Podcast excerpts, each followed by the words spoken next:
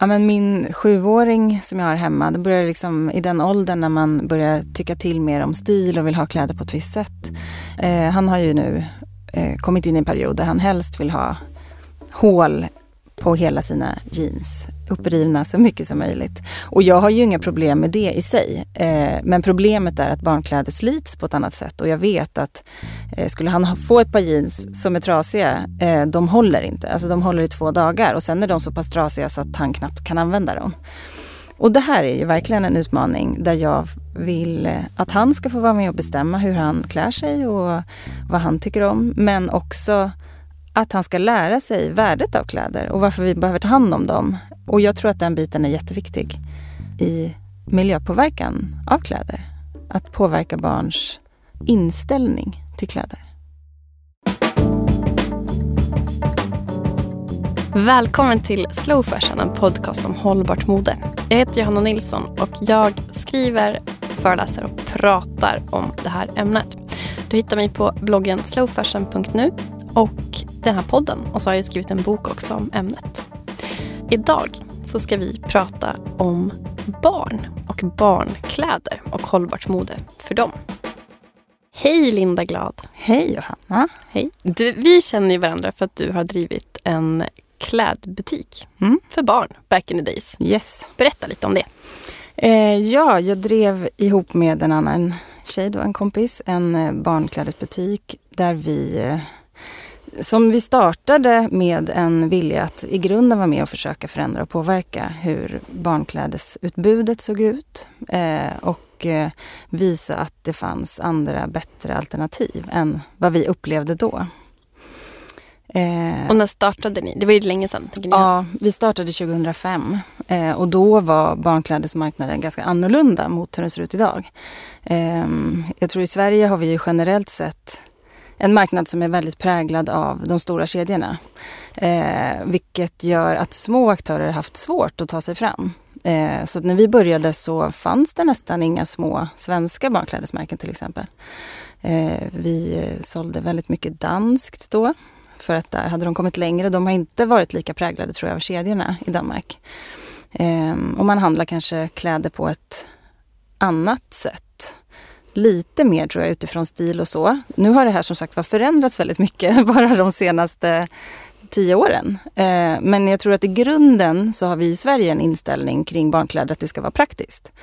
Eh, och att vi handlar mycket efter vad som är praktiskt och vi köper liksom verkligen förskolekläder som ska funka på förskolan. Eh, så har det varit. Och, och då när det blir mycket funktion och så, så kanske de stora märkena eller stora kedjorna och så har haft andra möjligheter eh, att göra sånt. Typ utveckla tyger eller? Ja, Mm. eh, det tror jag. Eh, men som sagt, eh, vi eh, gav oss in i det här och eh, med vilja att eh, påverka på liksom olika sätt. Eh, våran huvudidé och det vi verkligen, vad som, vad som var, var vår ingång i det, det hade ju i, i grunden att göra med könsstereotyp av barnkläder och hur man kan eh, försöka öppna upp och vidga den eh, synen som man har på barnkläder. Jag tänkte, er butiksnamnet var ju Uni. Mm. Som, och det syftade på unisex. Ja, bland annat ja absolut. Det gjorde det. Mm. Precis, så där var ju vår grundidé. Att vi tycker att barn väldigt, i väldigt tidig ålder blir liksom infösta utifrån vilket kön de är födda till.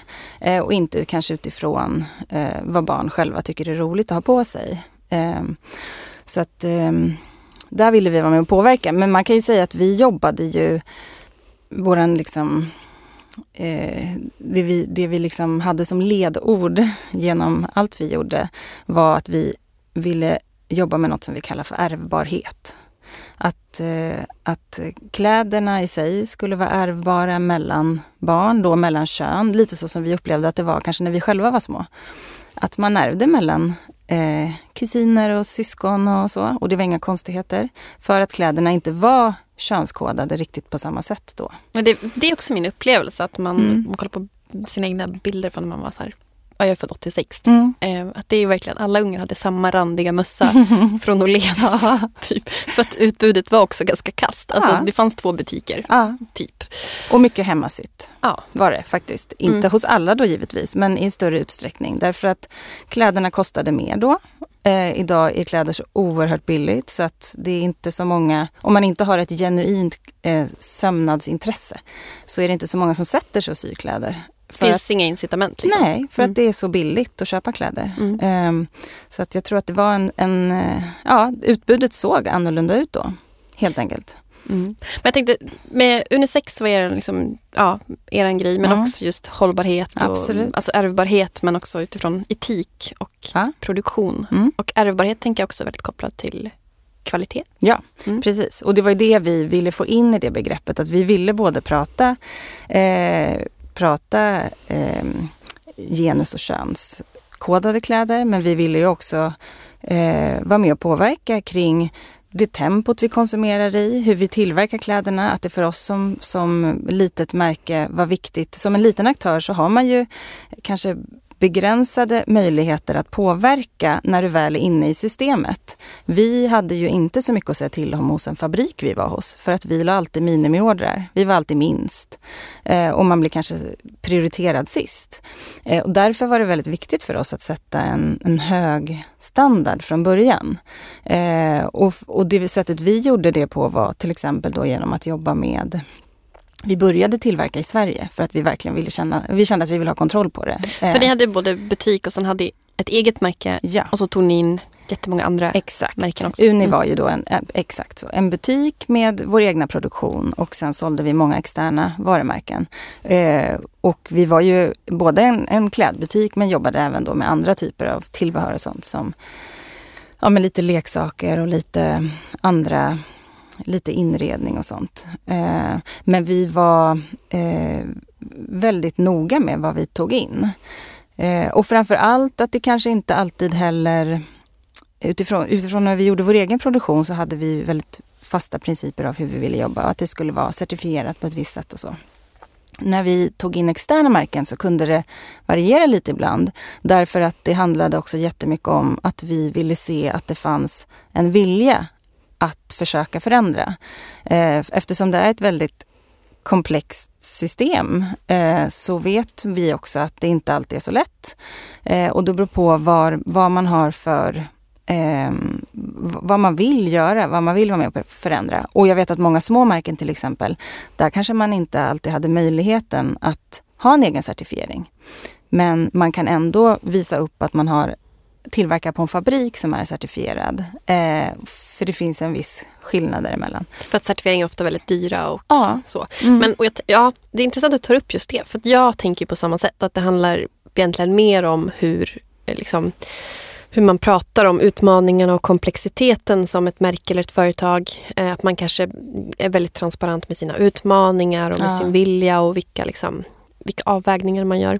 Mm. Och så att medan de som jag tycker inte är så trovärdiga, det är oftast de som är så här, allt är bra. Ja. Man bara, fast kan man ämnet så vet man att det stämmer inte. Nej. För det är så himla himla svårt. Att då är det liksom bättre då att eh, ja, men till exempel att ja, men om vi kommer upp i en större kvantitet då kommer vi kunna välja den, det kanske hårdare certifierade tyget Ja. eller vad det nu kan vara.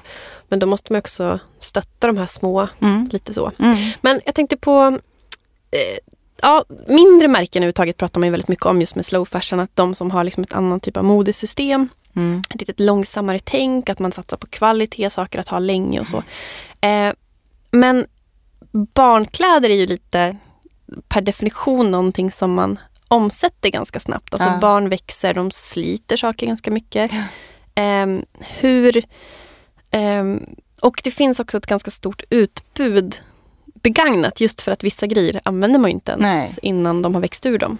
De Typ. hinner, nej, precis. Så att jag tänker det finns ju också en viss problematik i att ja, vi satsar på mindre märken men om, eller liksom de här fantastiska fina grejerna som kanske kostar lite mer. mm. Men om de grejerna sen inte används. Nej, precis. Och där har vi ju själva grundproblemet, skulle jag ju vilja säga då, i hela, i hela mode eller klädindustrin. Och det har att göra med överkonsumtionen. Det är där vi har det stora problemet.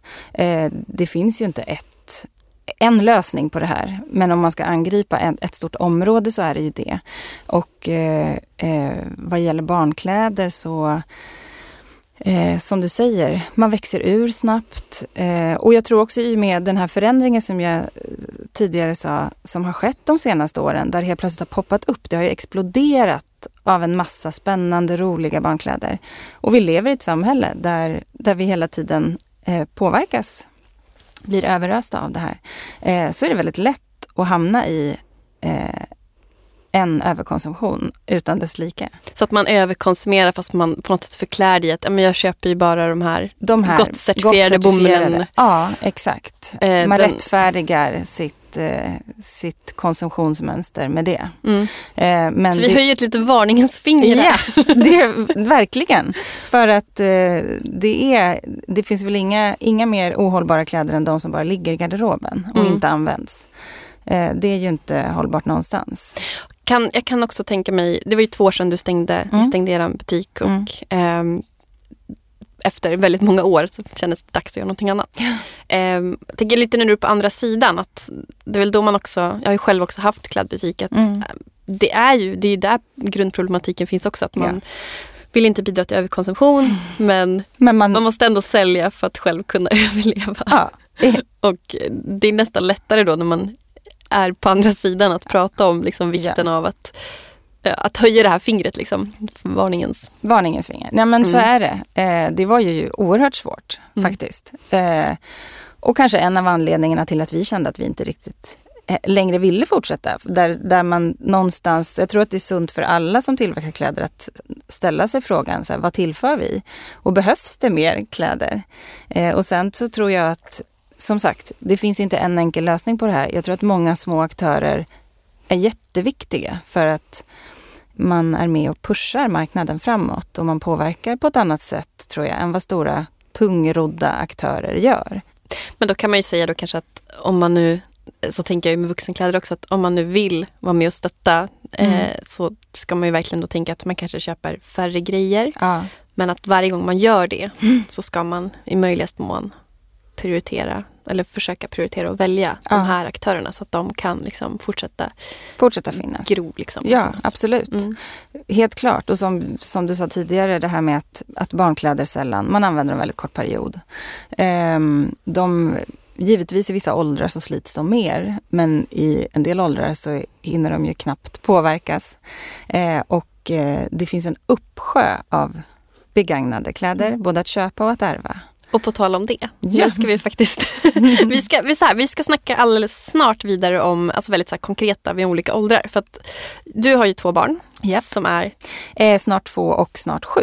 Ja, och mm. jag har ju också ett barn som är precis två år. Mm. Så vi har ju lite erfarenhet av de här olika perioderna yeah. i alla fall. Ja. Ehm, så. Men nu ska vi faktiskt snacka med några som har en butik och jobbar med second hand för barn.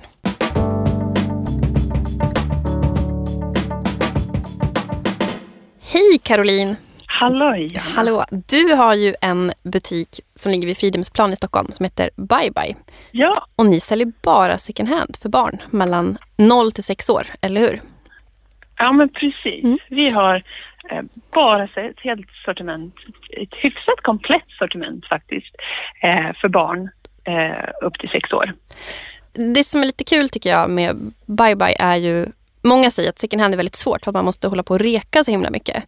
Men mm. ni har ju framförallt ett väldigt stort lager så att ni plockar ju fram i säsong mycket. Berätta lite om det.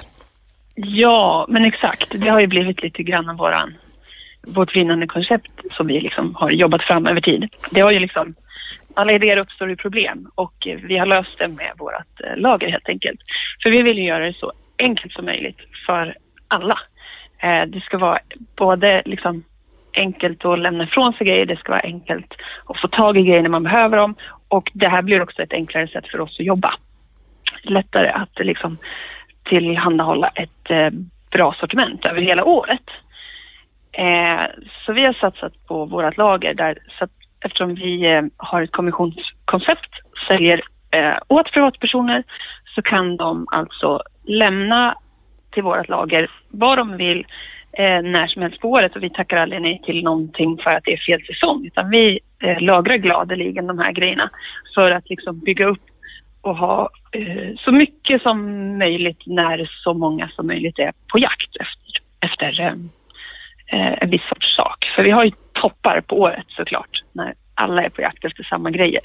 Och då, eh, för att vi ska kunna jobba liksom lugnt under hela året och sen kunna ha så mycket och brett och komplett utbud som möjligt så är det liksom lagrat den här nyckeln.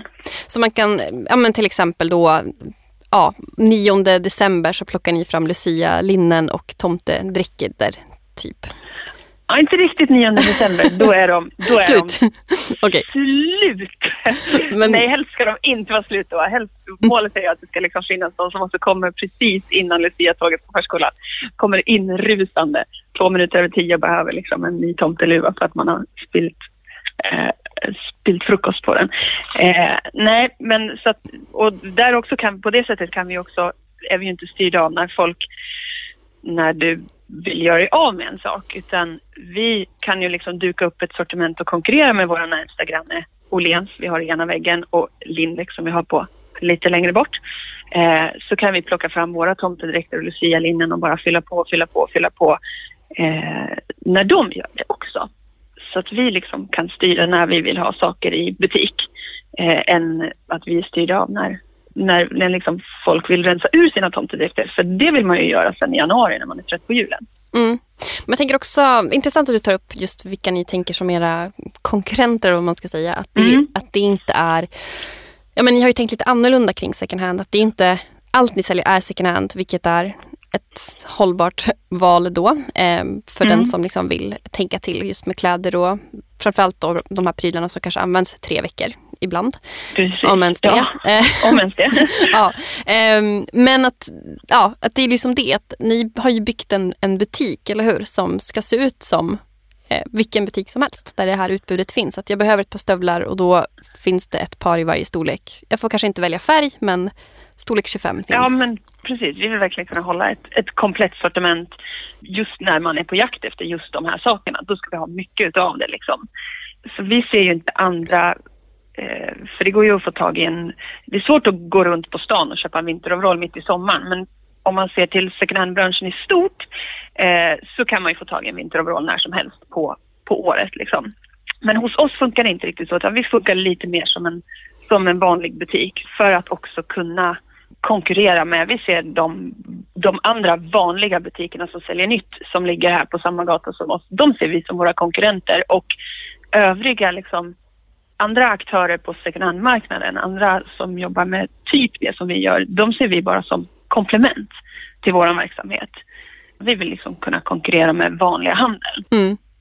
Och jag tänker också, det är väl det som jag tycker ni gör så himla härligt, att ni på något sätt tillgängliggör second hand. Att, men till exempel det finns ju en, en sån ganska nyligen undersökning där som säger att 62 procent av alla svenskar skulle aldrig köpa second hand. Eh, och jag tänker mm. att de 62 procenten, det här är bara en fri spekulation, men att det handlar väldigt mycket om att man har en bild av second hand på ett visst sätt.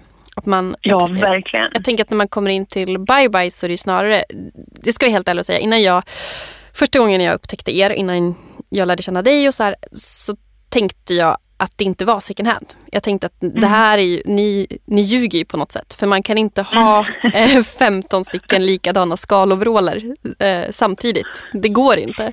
Men, men det är ju det, ni, det är bara så att ni har samlat ihop under ett helt år och så råkar det vara tio stycken röda samma vecka. Liksom. Ja. Som ni hänger fram, för ni hänger fram ihop. Liksom. Precis, och vi vill ju lite grann se oss som eh, en inkörsport till liksom tyngre grejer. Våga. Ja, men, ja lite grann. Vi är liksom den här lätta vägen in. Men lite så är det faktiskt. Och det är den kundgruppen vi, vi eh, vi har ju liksom kunder av, eh, i hela spannet känner jag, men det är lite de vi vi lockar för där känner jag att det finns väldigt mycket att göra. När man, man, är liksom, man gärna vill handla kvalitet, man vill handla bra grejer, man vill gärna liksom få välja och fundera lite själv och det ska vara lite snyggt och lite bra och sådär. Eh, och det ska vara kul att liksom vara, vara ute på stan och liksom handla handla grejer, man vill, man vill hitta bra grejer. Eh, och det är de vi vill liksom locka in. De hade lika gärna kunnat styra in med barnvagnen på Åhléns eller Lindex men för att vi ligger här mittemellan så är det liksom så enkelt. Det är hela tiden det ska vara enkelt, enkelt. Eh, och styra in här och kika. Och då, det är, är många, många, många som liksom, som jag tror har liksom tippat över eh, tack vare att de har liksom eh, hittat oss. För Härligt. De som, ja, men folk som är, är duktiga på att leta second hand, de tror jag inte, ja, men, eh, det är nog många av dem som vet vart de hittar grejer. Eh, som, vart man, när man vet vart man ska leta liksom, då kan man säkert tjäna några tior på att inte handla hos oss. Eller man säga. Mm. Men då ska man ha tiden och man ska ha kunskapen och, och liksom den, det intresset. Eh, men vi vill ju liksom ja, men göra det tillgängligt. Så att jag brukar säga att pyjamasarna det är vår liksom, riktiga inkörsport. När man är liksom nybörjare på begagnat.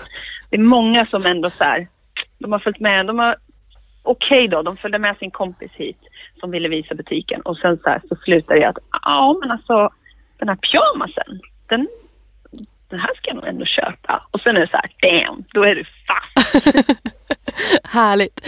Men jag tänker också, mm, jag brukar rekommendera Bye Bye till, som du säger, alla som, typ grannar i lekparken och så här, som, som jag vet mm. inte riktigt har fattat grejen med eh, myrorna. Så. Mm. Eh, så bara, men åk dit i alla fall. Och det här, jag bor ju i Stockholm så då är det ganska lätt. Och det är väl det som är kanske lite tråkigt då. Ni finns ju inte på nätet utan man måste ju ta er sig fysiskt till er. Ja, ja men eh, precis. Ja, men det är ju bra om man nu kommer till till Stockholm så kan man ju ta en sväng förbi i alla fall. Ja men precis. Och så finns det ju mycket... Det finns bara här. Ja, men jag tänker också, det finns ju många fina, för det är också en kurerad second hand. Det ska man ju, liksom det, det här noga utvalet. Så. Det finns ju på ganska fler ställen runt om i landet också. På fler ställen mm. än vad man tror. Så det är väl mer just det här att vidga vyn på vad som är second hand egentligen som är grejen. Och där är ni ett bra exempel tycker jag. Vi har ju fått sätta upp en stor skylt i fönstret faktiskt där det står second hand för att folk, för att folk ska förstå. Ja, Men det ser så fint ut, vad tråkigt. Härligt. Tack snälla för att jag fick låna dig en stund. ja, absolut. Alla gånger. Ja, men nu har vi snackat lite om second hand med Caroline och du pratade också om ärvbarhet. Ja. Och det är en sån där sak som jag har tänkt väldigt mycket på kring just barnkläder. Att det minsta lilla man kan göra är väl ändå att tänka, det kan man göra på vuxenkläder också, men just med barn, att, att aldrig köpa någonting som inte har ett andrahandsvärde. Absolut. Eh, för det tycker jag är så enkelt också på något sätt. Där ser man ju lite vilka grejer man själv har ärvt mm. som är som håller, alltså kvalitetsmässigt. Exakt. Och vilka är liksom härliga och vilka färger tycker man om eller ja. vad det nu kan vara. Mm. Och modeller och mm. vilka saker har man stoppat längst ner i lådan. Ja. Uh, och vilka saker schysst, ser schyssta ut på second hand. Ja. Att här, köp aldrig dem från första från första början. Ja, det är Nej. någon slags hygienfaktor tror jag när vi ska prata barn. Verkligen. Kläder i alla fall. Mm. Helt klart. Och där har jag nog också sådär eh, med åren påverkats ganska mycket. Jag har lärt mig till exempel att det för min del handlar om att, det kanske låter tråkigt, men jag har gått mer till någon slags basgarderob för, för barn. Eh, därför att jag vet att vad, allt vad gäller mönster och så här, eh, till slut så, det går i cykler och det kommer cykler när jag inte alls tycker att det är roligt längre. Men däremot så finns det lite enklare grejer, basgrejer, som alltid funkar, som inte stilmässigt försvinner. Och de tror jag blir använda mer genom åren. Mm. Om man tänker olika åldrar då. Eh, innan barnet föds, eller precis när man är nyfödd, då är det ju som sagt två veckor och sen så storlek 50 veck Eller nej, barnet vägde 5 kilo. Använder det aldrig typ. Nej, just det. Man vet aldrig vilken klumpeduns man får. Ja, mm. och där tänker jag, där upplever jag att den största utmaningen för väldigt många är ju att man men där man ska boa och man tycker att det är roligt att köpa saker. Ja. Min fördel var ju att jag tyckte ju aldrig att det var speciellt kul så vi köpte ju bara typ första outfiten ja. för att det kunde vara härligt att hon fick något nytt. Liksom. Ja. Jag vet att vi bara ärvt och sen levde på presenter ja. mm. länge. Ja.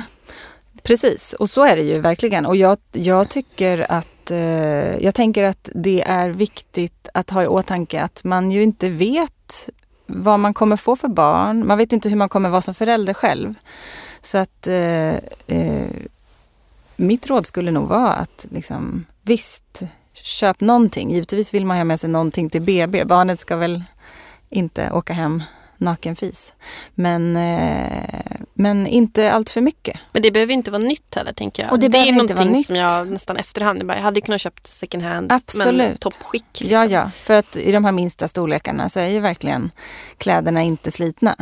Eh, så att det finns ju ett enormt utbud av Mm. fina begagnade barnkläder.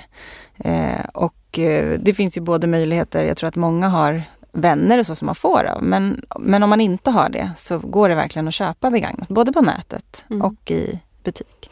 Men jag- fick också det rådet av en släkting innan att så här, men du vet aldrig vad du får för barn. Och det var ett så Mm. himla bra råd också när det Mm. gäller prylar. Att, ja, men vi fick liksom låna ihop. Vi lånade och köpte begagnat på allt möjligt. Eh, och det var så skönt på något sätt. För det visade sig att vi hade ett barn som vägrade bärsjal. Mm. Eh, hon tyckte att det var kul en dag. Och då var det så här, bara, åh gud vad skönt att vi har lånat den här. Just det, Eh, så himla ovärt annars. absolut. Ja, Och det är samma sak med hur många sådana olika prylar som helst. Och sen Mm. fanns det liksom babysitter, ja men det var en hit, den köpte vi på Blocket. Mm. Men allt annat var så här, ja tre timmar. Mm. För jag menar som, som eh, blivande förälder, det är ju, man blir ju överöst med saker som alla tycker att man borde ha. Mm. Och alla kommer med sina bästa tips. Och då tänker jag att det bästa tipset är att så här, ta det lugnt och, Mm. och känn efter. För det kommer finnas möjlighet att, att eh, skaffa grejer senare. Och sen ett annat tips tycker jag också är att, eh, precis som du säger, man får väldigt mycket presenter och det är ju fantastiskt att få det. Eh, men man kan också, i och med att alla vill köpa presenter, då tycker jag, det försökte vi göra i vår butik, att när folk kom in och skulle handla, då försökte vi uppmuntra dem att så här, köp större storlekar. För att det här första växer man ur så fort och sen så kommer man uppåt ett halvår och kanske till och med ett år och då har man ingenting. Och jag tycker att det är absolut fint att köpa en present oavsett om den är för första månaden eller att den är för längre fram. För då blir den faktiskt använd. Och man som förälder har någonting som kanske man får gå och se fram emot och ta fram. Det är ju, precis, och jag tänker jag ska bara säga också det här med att man inte vet vilket barn man får. Mm. Det gäller ju alla som får barn. Ja. Det är därför Blocket eller second hand svämmar över också av de här prylarna som har använts i tre timmar Japp. för att ungen vägrade. Mm. Eh, så att, Precis. Och även de här sakerna. Jag tänker också att i den, i den, eh, det som är lite roligt förvisso då i den eh, mindre åldrarna. Det är ju också att så här, visst man kan passa på där att faktiskt också klä sitt barn i kläder som man själv tycker är fint. Därför att sen ganska snart kan det hända att det kommer en ålder där man inte har eh, så mycket att säga till om. Eh, och det är väl roligt att få göra det. Men även de kläderna finns att hitta begagnat. mm. Eh, det är trots allt väldigt lite man egentligen behöver köpa nytt. Och, nej men precis, och jag tänker snarare som du sa de här större storlekarna. Att, för det upptäckte vi att det gick hur bra som helst med begagnat och ärvt och så. Fram Mm. till storlek 74. Ja, just det. Och jag sa, vad, vad har hänt? Vi Mm. fattade ingenting. Så här, ingenting finns second hand. Nej. Och sen så förstod vi själv, för då började hon äta. Och då bara, ja det är därför allt vi ärvt ser ut som skit. Ja, Ehm, för det var fläckar på allting Mm. och ja, det blev kryp på knäna och liksom hela det där. Att det var första gången vi köpte någonting nytt faktiskt. Mm. Mm. Och där är ju många, där har ju också många de här kedjorna, om man tänker att, för vi pratar om lite här mindre märken och så, att de kostar lite mer i pris för att de kanske då snarare är mer rätt prissatt. Mm. Eh, och att de jobbar lite mindre volymer vilket blir högre priser och Ja. så. Eh, men många kedjor har ju ganska, de har ju satsat ganska mycket just på, på baby, på Mm. här gott certifierad bomull till exempel. Ehm, och, men där ska man hålla lite utkik för det är ganska blandat hur man certifierar. ja. Vissa Mm. är ju lite fegare än andra och så här. Men eh, där också har jag ju märkt att vissa har ju kanske bra råvara men sen i kvaliteten håller inte ens Nej. för en unge. Nej, Och, Och- då faller det också lite grann att det blir ju inte speciellt hållbart då. Nej. barn använder. Eh, helt klart. Det är ju absolut någonting som man behöver ta med i liksom, ja, hur man överväger.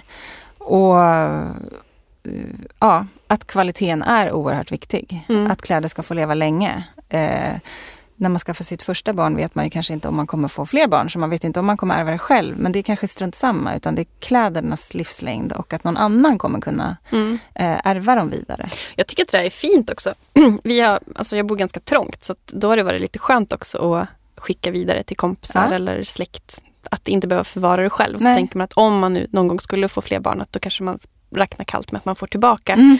Inte exakt samma saker Nej. Men det handlar också lite om att vi ska prata om att värdesätta kläder mer men kanske inte lägga in så himla mycket affektionsvärde. Att, ehm, för det har jag, jag tänkt mycket på. att men, Det är ganska skönt också att inte känna så himla mycket utan att kläder är mer någonting praktiskt. Ja. Att, ja, ja, lite så här, funktion, sen är det kul att man tycker att det är fint men det är fortfarande en body en body. En body en body, absolut. Det är inte mer än så. Nej. Men sen då, då blir de ju större Ja. och blir det liksom eh, förskola. Mm. Det fick jag rådet också om att det här att man när man börjar förskola så har man ett annat behov av lite fulare kläder. Mm. Mm. Eh, och det stämmer ju. Ja, absolut. De här noppiga grejerna, eller, för det kommer hem med målarfärg och Mm. eh, De blir förstörda på ett annat sätt, så Mm. är det. Och det tänker jag också att det är, eh, det är verkligen, jag vet att jag har fått höra det flera gånger på, på mina barns förskola.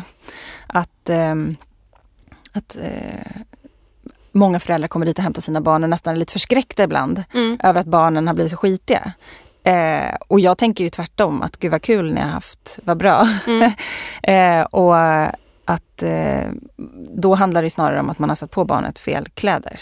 Vad bra att du tar upp det, för det tänker jag också, det är en sån grej som jag har rannsakat mig själv ganska mycket. Att så här, jag vill inte vara en förälder, äh, varken liksom kläder på mig själv, att Mm. jag blir så här, rör mig inte för jag har sidenblusen på mig. Mm. Man vill inte vara den. Nej. Eh, och man vill inte heller att ens barn ska, nej hoppa inte där för att du har på dig finbyxorna. Mm. Utan, och då är det ganska skönt att ha de här, eh, man, sagt, man vill att de ska lära sig värdet av plagg men man vill inte heller att det ska stoppa kreativiteten. Nej. Att, utan mer så här, ah, ja men det är ändå en noppig tröja med en färgfläck. Så jag bryr mig inte. Nej. Utan gör det du vill göra. Liksom. Mm, absolut. Och där också som sagt, det är ett annat slitage. Jag menar på förskolan, vem hinner... Eh, det, det är klart att de som jobbar där inte ska ta hand om kläderna, de ska ta hand om våra barn. Eh, jag kan ju säga för egen del hemma, jag har nog inte så många plagg genom åren som har blivit förstörda av matkläder. Men det är för att jag är väldigt noga med att ta hand om dem.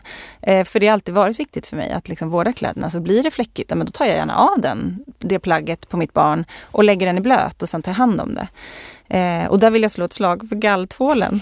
Den är säkert du Mm. eh, vän med. Bra. Nära vän med. Mm. Men eh, eh, den tycker jag är fantastisk. Den har liksom räddat allt. Men också lite vilka färger man... Mm. Eh, för det är också så här, det fick också tips om att första halvåret när de bara äter någon typ av mjölk Mm. så är ju vitt ganska praktiskt. Ja, fast det, oh, det är det. Det kan också, om det är mycket kräkor, då kan Mm. det ju missfärgas. Mm, det är sant. Men, Men då funkar det ändå Då funkar det, jag håller Ja. med. Men Absolut. sen är ju enfärgade plagg, Mm, jag vet inte, ja det är svårare. det är svårare Ja, överhuvudtaget. Då kan det vara bra med något litet mönster. Det kan vara bra mönster. Och med lerat också tänker jag. Det Sant. tycker jag ofta att det är Mm. sånt som liksom, där fläckarna liksom sådär, får man inte bort det helt så liksom sjunker de in lite i, Flyter in. de ja. flyter in i det. Mm. eh, i ojämnheten. Så att eh, verkligen, och mörka färger givetvis, mer tacksamt än, än ljusa färger. Blir det fläckar så syns det inte på samma sätt. Mm. Så att absolut att man kan tänka så. Och där tänker jag även att man kan, det här med att kläderna ska användas, att det är även bra att tänka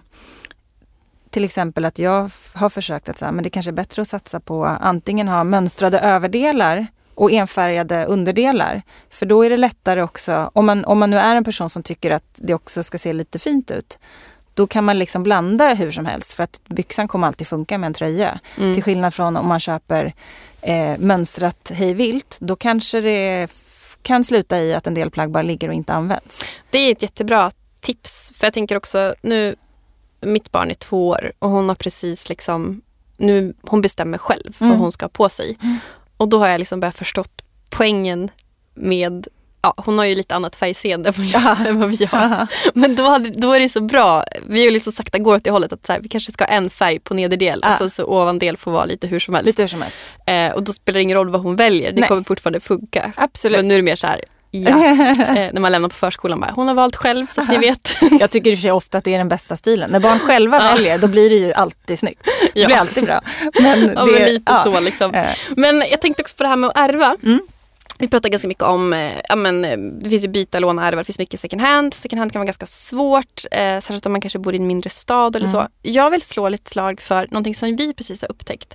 Eh, det klassiska tipset, lär känna dina grannar. Mm. Eh, för att min unge nu har en granne och hennes bästa kompis, eller en av bästa kompisarna, eh, har, ligger en storlek ovanför. mm. Så vi har fått hur mycket som helst. Ja, perfekt. Vår- Och folk är ju så glada att Ja. ge iväg. Oftast. Vår skor och det är liksom, eh, ja, allt kommer därifrån. Och det är så himla skönt. Ja, absolut. För oss, vi slipper springa i affärer. Ja, ja men visst. Det är Eh, fantastiskt. mm. Det är verkligen, det ska man inte, inte förringa. Eh, och inte vara så blyg och fråga heller. Liksom. För det har jag Ehm, nästan funderat på om man skulle ha någon typ av så matchmaking. Mm. Alltså lite det här att om man nu inte har släktingar eller man har inte någon second hand butik nära eller så att man faktiskt bara kanske ska teama upp med någon annan. Mm. Eh, man behöver inte vara värsta bra kompisarna Nej. men nästan sådär sätta in en kontaktannons. Ja men precis, jag vet att jag har tänkt på det flera gånger när man har, eh, i och med att jag köper en del begagnat och har köpt på så här, köp och sälj-sajter på nätet. Eh, ibland när man, när man liksom eh, stöter på någon som man tycker har så himla mycket fina grejer, att då kan man ju faktiskt kasta ut en förfrågan och säga, eh, jag köper gärna mer av dig framöver. Om, om det kommer fler storlekar. Eh, för att jag menar även den som lägger ut på en köp och sälj-sajt kanske tycker att det är också en ansträngning. Du kan ju till och med där få en, en, en egen kontakt i det. Där man kan köpa direkt av en person. Och det är ju super, ja, gud vad bra tips. För jag tänker också så här eftersom man också vet att då ligger det här barnet kanske ett år före eller ett halvår eller någonting. Mm. det, ja, då har man sin kanal. Ja, precis, man har Sin sin, kran. garderob kittad. Så himla bra. Mm. Ja men eh, nu har vi ju dragit på hur mycket olika tips som helst här. Eh, vi skulle kunna fortsätta länge, länge till. ja. Men ja, barnkläder, det är ju kul. Men det får kanske inte bli för kul för det är då man börjar överkonsumera.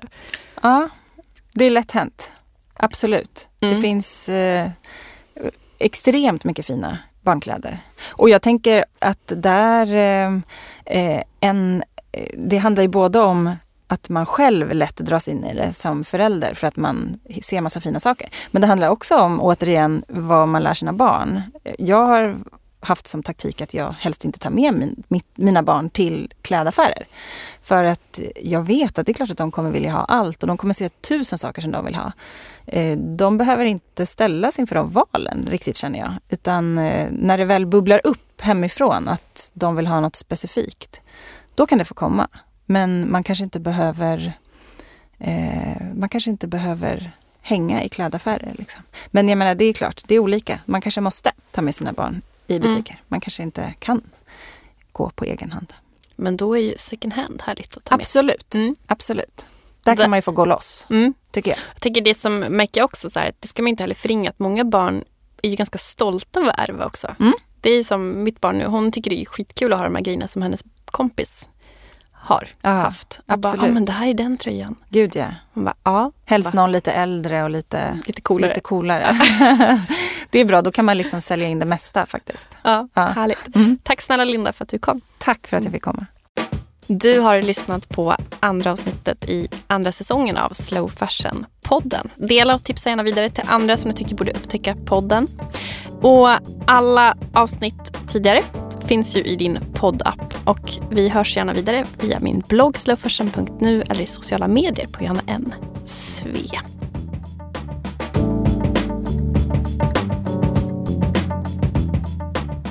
Det här programmet görs på Beppo. Beppo. Beppo. Beppo.